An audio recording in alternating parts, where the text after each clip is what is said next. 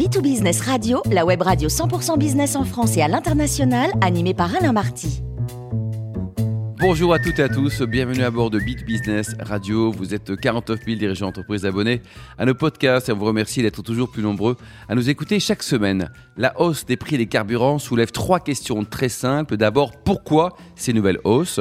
Ensuite, que peut-on faire ou que peut faire le gouvernement pour calmer les prix? Et enfin, est-ce que ces hausses-là seront contagieuses au point d'alimenter une inflation généralisée? Avec nous, Jean-Marc Sylvestre, économiste et éditorialiste sur différentes chaînes de télévision, pour nous éclairer. On commence par la première question, Jean-Marc. Pourquoi ces hausses depuis trois mois maintenant? Ben, Oui, ben, écoutez, c'est vrai que les prix des carburants n'arrêtent pas de flamber.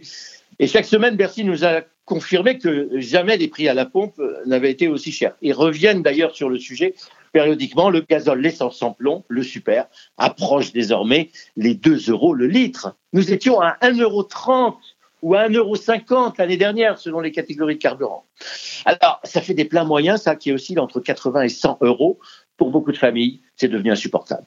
Alors, cet envolé a surpris tout le monde parce que la dernière hausse en décembre s'était effacée au moment de Noël, progressivement, et on croyait être revenu à une situation plus normale. Et puis, depuis le début de l'année, bah, c'est reparti. C'est reparti et vous avez en gros trois séries de raisons. D'abord, le prix des carburants dépend de l'offre et de la demande. L'activité économique qui s'était tassée un peu avec cette quatrième vague du Covid Omicron, donc la demande s'était ralentie et puis tout est reparti avec le recul du variant. Et cela dans le monde entier. C'est donc quelque part, c'est le recul du Covid qui fait monter les prix. C'est pas faux. Aujourd'hui, la croissance économique est forte, donc la demande en gazole en diesel, en gaz de chauffage et même en électricité est forte. Les robinets sont grands ouverts, mais ils ne suffisent pas à satisfaire la demande, d'où la hausse des prix. Deuxième raison, vous avez des pays producteurs qui spéculent un peu, mais vous avez aussi des régions pétrolières qui sont un peu bousculées par des risques géopolitiques. Donc, les robinets sont menacés. L'Ukraine, la Russie, l'Arabie Saoudite, le Yémen, la sécurité n'est pas assurée dans tous ces pays. Enfin, il a fait froid cet hiver. Donc, on a consommé beaucoup d'énergie. Et vous avez certains producteurs qui ont eu du mal à maintenir leur niveau de production. Regardez le Canada, par exemple, où les champs pétroliers ont été pris dans la glace. Tout ça a déséquilibré le marché international. Tous ces facteurs font monter le prix du brut. Le brut est à 85 dollars le baril. Il pourrait continuer de monter. Des grandes banques d'affaires américaines, Goldman Sachs, prévoient le brut à plus de 100 dollars dans quelques mois. Alors Jean-Marc, que peut faire le gouvernement? Bah écoutez, pas grand-chose d'autre que ce qu'il a déjà fait. Le gouvernement pourrait évidemment réduire les taxes sur les carburants parce que dans un litre d'essence, on paye plus de la moitié en taxes et en impôts. Mais franchement, réduire les taxes sur l'essence serait suicidaire pour le budget. Le gouvernement perdrait une grande partie de ses recettes fiscales, qui sont là beaucoup plus importantes que l'impôt sur le revenu. Alors, le gouvernement peut toujours soulager la facture en distribuant de l'argent, des chèques carburants, des chèques énergie, des primes à l'électricité, mais ça, ça coûte un, prix exorbitant à l'État, à l'EDF, et ça n'empêche pas le prix du brut de monter. En 2021, on a dû cramer près de 30 milliards d'euros pour calmer la grogne des automobilistes. On va sans doute continuer là. Alors, il y aura une solution plus durable. Il y aurait une solution plus durable. Ce serait de dépenser cet argent pour accélérer le passage à l'électrique, investir dans des voitures, les batteries, les stations de recharge, qui sont très rares, et aussi relancer la production d'électricité nucléaire. C'est d'ailleurs le plan du gouvernement, c'est le plan d'Emmanuel Macron. Mais ça va demander du temps. Et on voit bien que le projet de relancer le nucléaire ne fait pas l'unanimité. Euh, Jean-Marc, les écologistes sont toujours braqués contre le nucléaire ou en ce moment il y a, y a, des nouvelles idées qui arrivent? Bah, Évidemment, ils sont braqués dans le monde entier, d'ailleurs pour des raisons idéologiques, parce que beaucoup d'écolos refusent le système économique de production massive. Donc les écologistes sont très frileux et finalement très nombreux. Ils hésitent beaucoup parce qu'ils savent que si on passe au tout électrique, il faudra fabriquer de l'électricité et donc relancer du nucléaire ce qui ne serait pas très populaire. Les gouvernements sont un peu piégés, les automobilistes sont aussi piégés.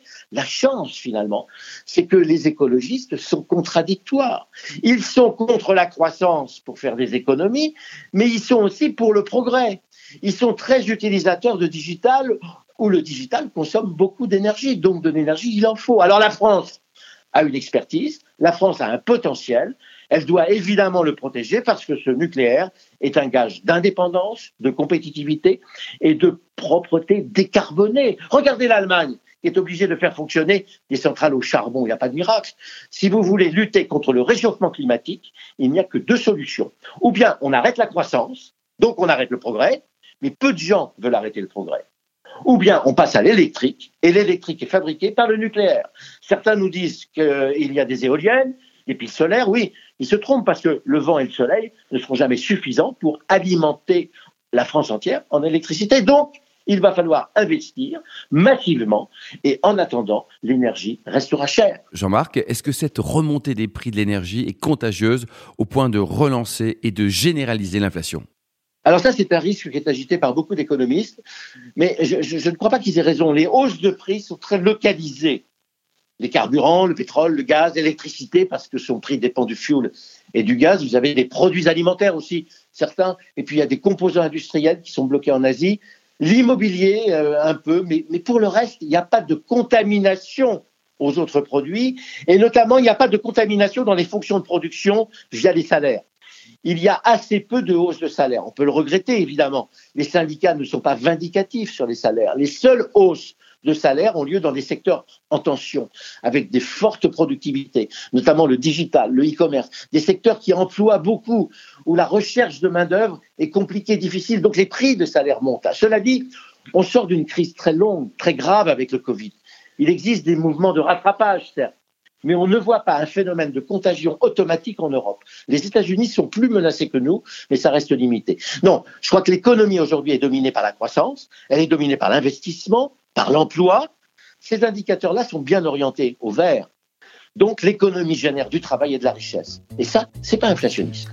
Merci beaucoup Jean-Marc Sylvestre pour ce billet d'humeur. Je rappelle que nous avons régulièrement le plaisir de vous accueillir à bord de B2Business Radio.